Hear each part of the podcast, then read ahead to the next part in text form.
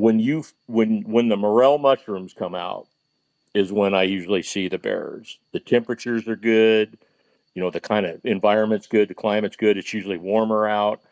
I, I really do look for that. Plus, I'm out looking for mushrooms anyway.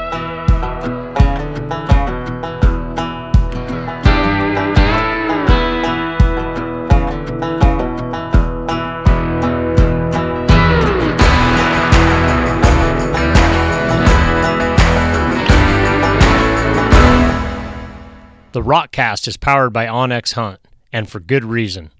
onX Hunt is the number one hunting GPS app in the industry. Stay tuned for a Rokcast promo code. Howdy, and welcome back, everybody. Thanks for tuning in for another episode. I'm Sam Weaver, hosting today's Tipsy Tuesday, a short segment covering rokslide.com tidbits, hunting news from across the West, with just a sprinkling of tips and tricks to keep you well informed for your next adventure. Today's Tipsy should be released on May 16th. So that's just one day before Robby Denning's Break the Slump YouTube video premiere, which is tomorrow, the 17th at 6:30 p.m. Mountain Standard Time. I'm pretty lucky and took in a pre-screening of the movie. Robby lets us tag along through three up and down seasons, all the while teaching us his methods of being a big buck hunter. It's mostly self filmed and was edited by Jordan Budd into an easy to watch and enjoyable video. Hey, no need to take my opinion on this. Simply slip on over to the Rokslide YouTube channel, watch the one minute trailer to see what it's all about, and while you're there, subscribe to be notified when the premiere is going to kick off. As if you need more incentive to tune into this premiere, Robby has teamed up with some great sponsors to give out randomly drawn prizes. Iron Will Broadheads are going to be giving out a three pack of the winner's choosing. Kifaru International is giving away their new binocular harness. Win it, and you'll be one of the first to get the harness in your hands. Precision Arms is in for a $200 gift certificate. Backpack Logistics is giving a meal package to another lucky winner. And finally, Seek Outside is giving away their newest shelter. So to recap, you'll need to be a member of rockslide.com. That's R O K S L I D E.com subscribe to the Rokslide YouTube channel, comment with your Rokslide screen name during the premiere, and you'll be entered into the prize drawing.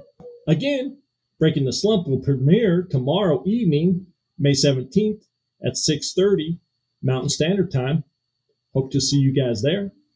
All right, and today's Tipsy Tuesday, I brought on two guests to talk over the counter spring bear hunting. Please welcome Randy Gehrke, a Rokslide moderator out of Idaho, and Mike Moore, Rokslide's newest moderator who resides in Montana. Welcome to the show, guys. Thanks, Sam. Yep, good to be here, Sam. All right, I think this is going to be a great show today. I've hunted both Idaho and Montana as a non resident, and we have uh, a resident out of each state to kind of help us go through there and answer a few questions. So let's get on it. All right, guys, what what do you like about spring bear hunting? I mean, I think it's fairly obvious, but I mean, this is a time there's not a lot of hunting opportunity besides maybe turkeys, but uh, I'd rather be in the mountains. So uh, I mean, it's a great opportunity in the spring to get out and kick around in the mountains and and always have a chance of uh, harvesting an animal too. Sam, for me, it's uh, it's basically hunting season again, and uh, as you know, as you guys all know, bear meat is absolutely wonderful. So it's a chance to get out there and get some meat. Yeah, I think the biggest thing for me about spring bear is, you know, the weather is so unpredictable. It can be warm or it can be uh, almost fall like, and you can really use and test your gear that you'll be using during the hunt season. So if you wanted to try something new without actually having to vet it during elk season, uh, spring bear is a great time to do it. Oh, a- absolutely. And I, I've got a couple, uh, uh, well, between uh, between the first of the year and now, I appropriated some Stone Glacier stuff, so I'm really uh, jonesing to try some of that. Plus, uh, I'm doing a knife review, and uh, I'd love to do it on a bear. Yeah, that would be awesome. And I think the other thing that's pretty great about spring bear hunting is, you know, bears inhabit such a wide variety of country that if you're looking at maybe trying to hunt a different species or check out some other units, uh, spring bears a, a great thing with the general tag. I know you can hunt most of the state if it's not draw maybe correct me if I'm wrong, Mike. How does Montana work? Is it regional or statewide? Uh, the the tag is good for the state where there's season.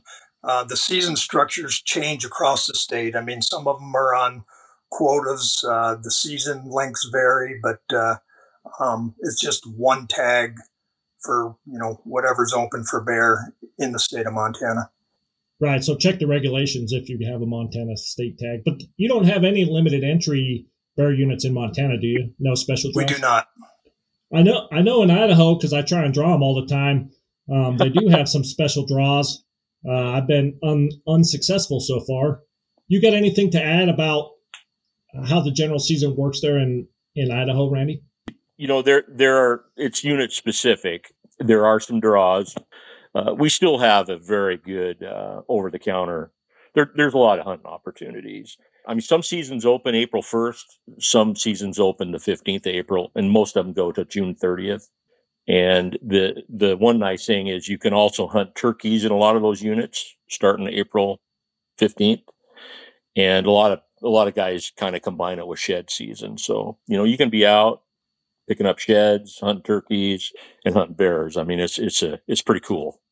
Yeah, that's a lot of opportunity in Idaho. And the other thing I noticed, of course, I'm coming from farther south there, but if you want to hunt early, you know, you can hunt the southern parts of the state. And as the season progresses and you get closer to June, you can just kind of keep on moving north if if you're waiting for those emerging bears. Absolutely. I'm I'm kind of in the central part of Idaho and I hunt pretty much well, probably around that five thousand foot mark or so. And right now we still have snow line is just right there. So it's been, like I said before, it's been a long, long winter. It's best to go when the bears are out of their hole, that's for sure. Yeah. the other thing that I like about bear season being a non resident is that the prices are reasonable. In Idaho, you have to buy a hunting license. In the past, I bought a hunting license to apply for the draws. And since I've already had the hunting license, the hunting license in Idaho for non residents, like 185 bucks or something. It's $230 for a non resident bear tag, unless you go all the way up north. They have what they call a reduced price bear tag, and you can basically get in around $50. And then in Montana, the non-resident fee is about 350. So basically what you're talking about half the price of a deer tag in both places. Yep, that's that sounds right. Well, also in Montana, before you can buy a black bear permit, you have to take their test, which basically is identifying which bear is a grizzly and which is a black bear, so there be no mistaking them for you when you get out there. Yeah, and it's actually a pretty good test. I'll hit it every once in a while when I feel a little rusty and stuff. So, yeah, and in Idaho, you know, there's kind of the the eastern portion of the state typically is where they are at. And also, while you're trying to determine and judging them up, not only for size, but it's good to watch bears for a while because the females are coming out of their hole and their babies are small and they might be up in a tree or something. You need to watch for a little while and make sure you know what you're doing. If you haven't ever been bear hunting, trying to identify is it a boar? Is it a sow? Is it a sow with no cubs? Um, it's super difficult through the spotting scope. I know. No, that that that's a really good point to bring up, Sam, because uh, that is true. It, it, sometimes takes you a while to see those cubs. Yeah, definitely take your time. Where where are we going to find these things? Where do bears live at? Anybody have a secret tip here? You know, I think it's a timing thing. You, I think it's generally accepted that you kind of follow the snow line.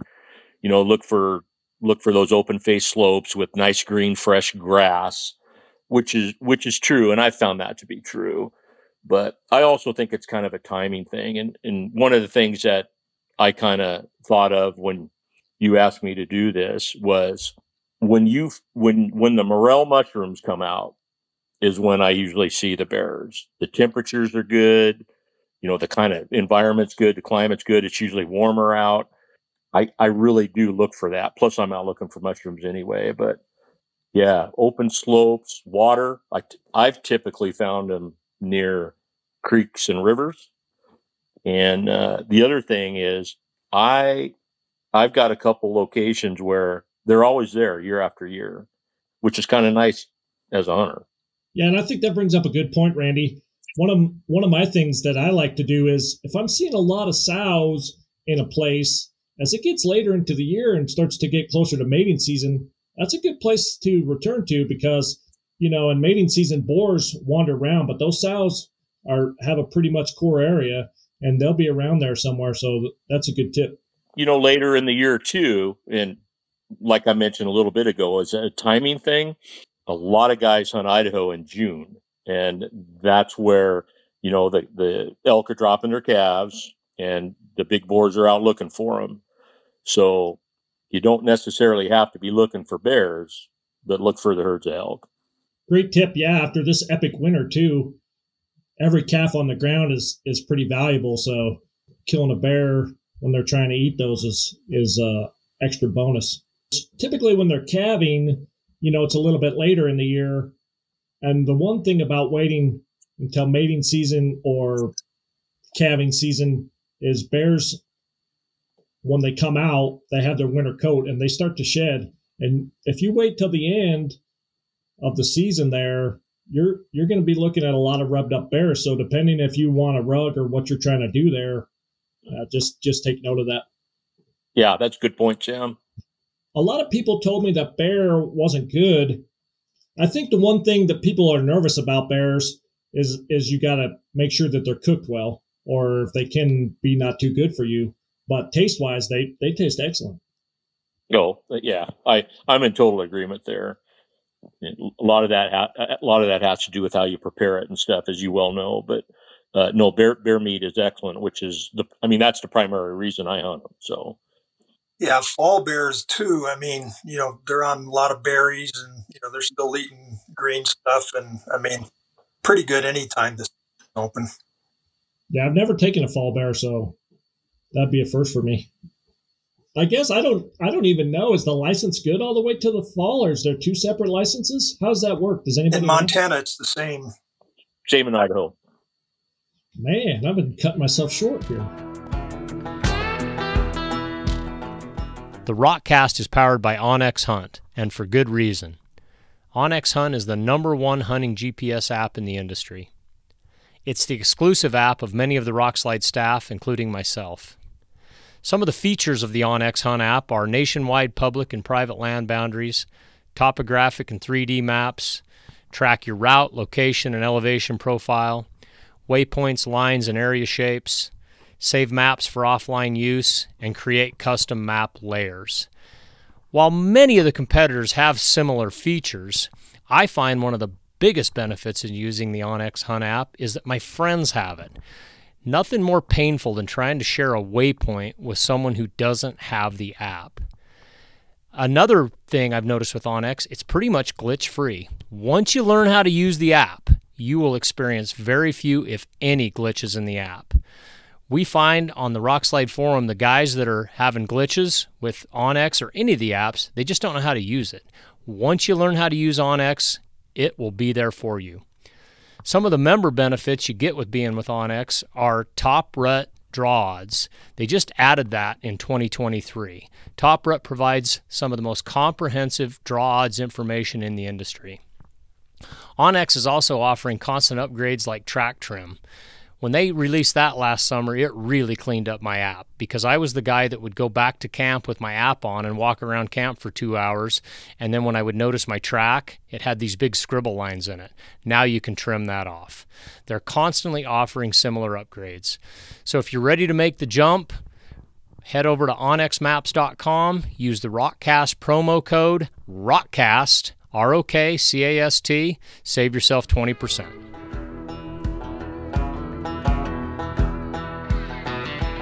So, what are some of the best methods that that you guys have found to work for finding bears? Well, like any kind of hunting, I mean, it's going to take a lot of legwork. You know, looking for glassing spots just like I would for elk or deer, and um, you're going to have to spend a lot of time, you know, sitting behind binoculars and the spotting scope. Th- three words: glass, glass, glass. I usually see bears all day long, most of them in the afternoon. But as Mike said, you get somewhere high, you know, you want to obviously be in a location where there are bears and just glass away uh, I think that's the best way. Get high and where you can see multiple, multiple drainages and just glass your butt off. I was going to say one of the advantages with glassing bear is deer and elk, um, you know, who are bedding a lot, and bears tend to be on the move quite a bit. So a lot of times, what I'm noticing is movement first, and um, that's just the nature of bears. They're busy. Getting back to what Mike was saying uh, about the bears moving a lot, uh, that's why I think it's kind of nice just to plant your butt. And if you're in a spot where you're glassing really, really big country, I think that's a really viable way of hunting them. What kind of optics do you guys find works the best for your your style that you're using? I'm I'm using basically the same setup that I would use for deer and elk. I've got a you know 10 by 42 binoculars and uh, a mid-size 60 power spotting scope. And I I would say the same. All my pretty much all my gear is all uh, normal hunting gear I use. 10 by 42 range finding binoculars, actually a 20 to 45 spotter, and a tripod. I don't the tripod's a game changer if anybody hadn't done it yet. Since you plan on getting in a spot and glassing for long periods of time, are you guys bringing a additional cushions, a chair, or pretty much just just how you always do it? I uh, I've been of late. I bought a little light backpacking chair. Um, I think you might have said you had the same one. It's a little Helinox. Uh, I think it weighs a pound even. And I mean, it's just a lot more comfortable. There's some times where, you know, slope is too steep to set it up. And then I have, a, you know, just a, like a chunk of a Z-Rest uh, sleeping pad and I'll use that. But if I can, I like to use that, that little chair. I mean, it definitely is comfortable. The Helinox Chair Zero is, is probably what you guys are talking about. And I also use that too. And I kind of use that in conjunction with a tarp with a glassing tarp. I always, always carry a tarp with me. If you guys haven't been to some of these places, is this is some rugged country. So just because you can see a bear and you can see over there doesn't mean you can get over there and kill it. Or even if you could shoot a long ways, doesn't mean you can get over there and recover it. So I think that's a if you're when you're doing your scouting digitally at home or whatever, take that into account that that just because you're seeing bears doesn't mean you're killing bears. And you can get over on the other side and not be able to see anything just because of the vegetation. I actually have a quick funny story about that. I ran across a couple Utah guys here about a week ago that were up here bear hunting, and uh, they shot a really nice cinnamon bear, and it was like oh I don't know 400 and 480 490 yard shot, and they finally got to it in eight hours. you see a bear. How, how do you know if it's a shooter? I mean, what are you guys looking for to make you say that's that's a bear I want to take? I just say, I mean, some of it, you know, is experience. I mean, sometimes, I mean, right away you can tell this is a good bear. I mean, you know, they carry themselves. I mean, you know, they lumber. You know, they're heavy. You know, there's rolls on them. Um, I also like to look at the head. Um, you know, people say they have small ears. They, they, they don't have small ears. Uh, big bears have large heads. Their ears are just the same size. So, um, you know, if you see a, a bear and, and it appears the ears are small, I mean, that's a good indication you got a pretty good bear. And that's exactly what I was going to say, Sam. Echo exactly what Mike said. The I, first thing I would look at would be the head. I do have a hard time judging bears, though. It's tough. And also, I think you made a great point, Mike. Is is they just when they're traveling, they're traveling different. Just like a big buck or a big bull, when you're looking at them, even before you get your binos up, just by the way they're moving through the terrain, you have a yep. pretty good idea if if they're older or yep. not. We seen a bear. We decided it's a big one. We want to kill it. Where where do you aim at a bear? Because I know that this is kind of a, a big point of contention amongst some people. You know, I'm a behind the shoulder, mid mid body. It's pretty much uh, you're going to be in there. You're going to be in a boiler room. For bears, I tend to go a little further back than I would deer elk. Um, you know, it's just the way their organs are organized. Um, so, you know, what might be a little bit too far back for a deer and elk, uh, you're probably going to be pretty close for bear, in my experience, anyways. I'm with Randy. I just bring it. If you're going to take a couple, I'm going to keep sending them.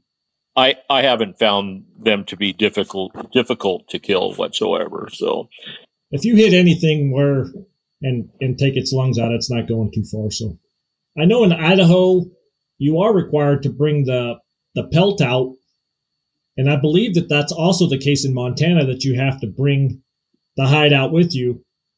Well, you're you're also required to bring the skull out in Idaho. The skull and the game regs say a portion of the hide, but pretty much everybody bring the hide has to be sealed and they have to pull a tooth from the from the skull. Yeah, and they don't want it sex, right? It has, right. has to come out. That's kind of why they say a portion of the hide. It has to be attached to the to the hide. Montana requires the hide and skull for inspection.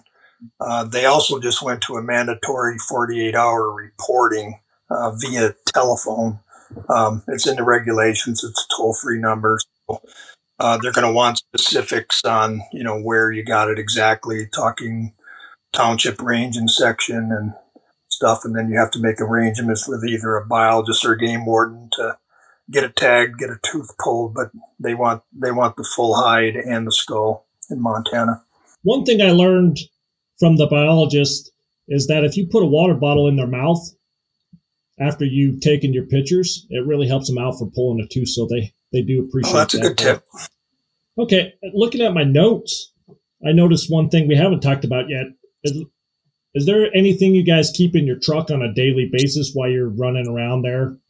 Go ahead, Mike. Self-sustain. You know, I've got, you know, I've got chains almost year round, not quite, but definitely spring bear hunting. You know, shovels, um, I've got kind of like a large come along winch bear with extra line. And I mean, it's just one of those things. I mean, you mentioned earlier that, I mean, spring bear season, I mean, you, the, the weather runs the complete gamut from, you know, 75 and sunny and hot to, you know, 15, 20 degrees and snowing hard. So you got to definitely want to be prepared with your vehicle too all uh, I carry all that stuff along with probably a couple different axes. And I tell you, if you haven't tried them, the electric chainsaws are pretty darn handy to have in your truck.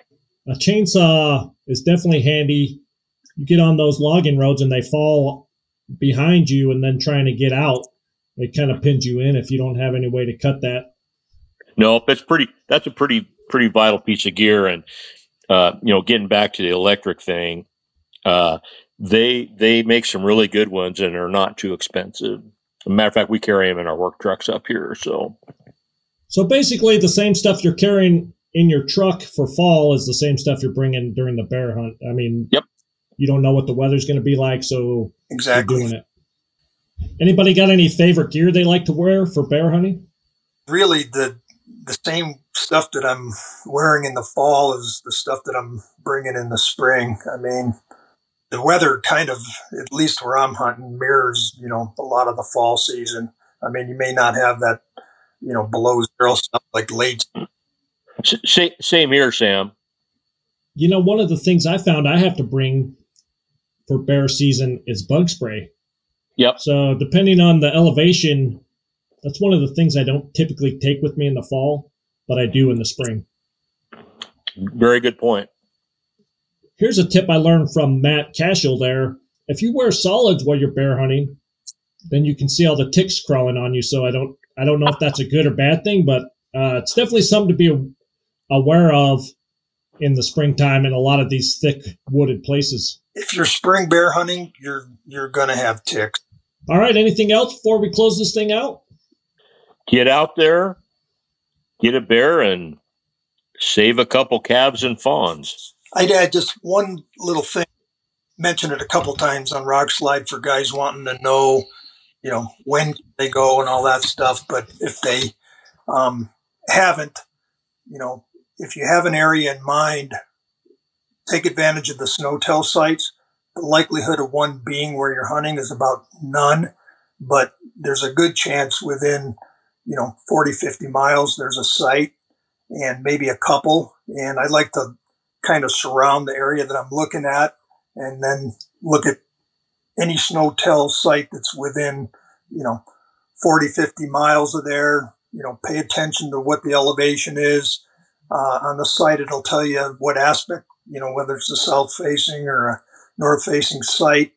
And from, you know, looking at three or four SNOTEL sites and the elevation, you know, how much snow they have, you should have a pretty good idea that, you know, what you're going to be looking at on the ground there. It's not going to be exact, but it should put you in the ballpark whether, you know, forget about it. I'm going to be on snowshoes or, you know, this is, you know, this would be a viable option. So, yeah, excellent point. And for anybody that's listening right now, uh, Robby had Josh Boyd on a couple weeks ago. He's a hydrologist, and he did go through exactly how to pull that information up on the site and uh, what you can use that information for just as Mike was talking about. So, uh, good reminder there, Mike. Get out there and enjoy the high country and uh, look for those mushrooms. If you find the morels, you're going to find the bears. Find the mushrooms, find the bears. All right, guys, I appreciate it there. If you guys want to get a hold of either one of these guys, um, why don't you guys let them know how to contact you on uh, Rokslide? Uh, my handle is MT Warden. I'm a former game warden, if you haven't guessed, but uh, I'm fairly active on the site and a moderator there. And for me, it's uh, MTN W Runner. So it's Mountain W Runner, R U N N E R. Checking in on the latest Rokslide review articles, Matt Cashel reviews the new Swarovski ATC compact spotting scope. Matt takes a deep dive into the optics of the ATC and, and also goes on to compare it side by side with the Kowa 553 and the Swarovski ATS 65. If you're in the market for a lightweight do everything spotter, you're going to want to check out this review.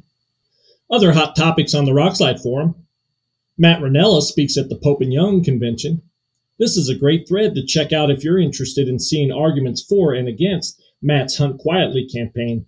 Check it out in the general discussion forum. Ryan Avery has a long running discussion on the Wildcat 6UM cartridge. What's a 6UM? Well, in short, it's a 6mm running a 115 grain bullet over 32,000 feet per second. You can check out the entire discussion on the long range forum.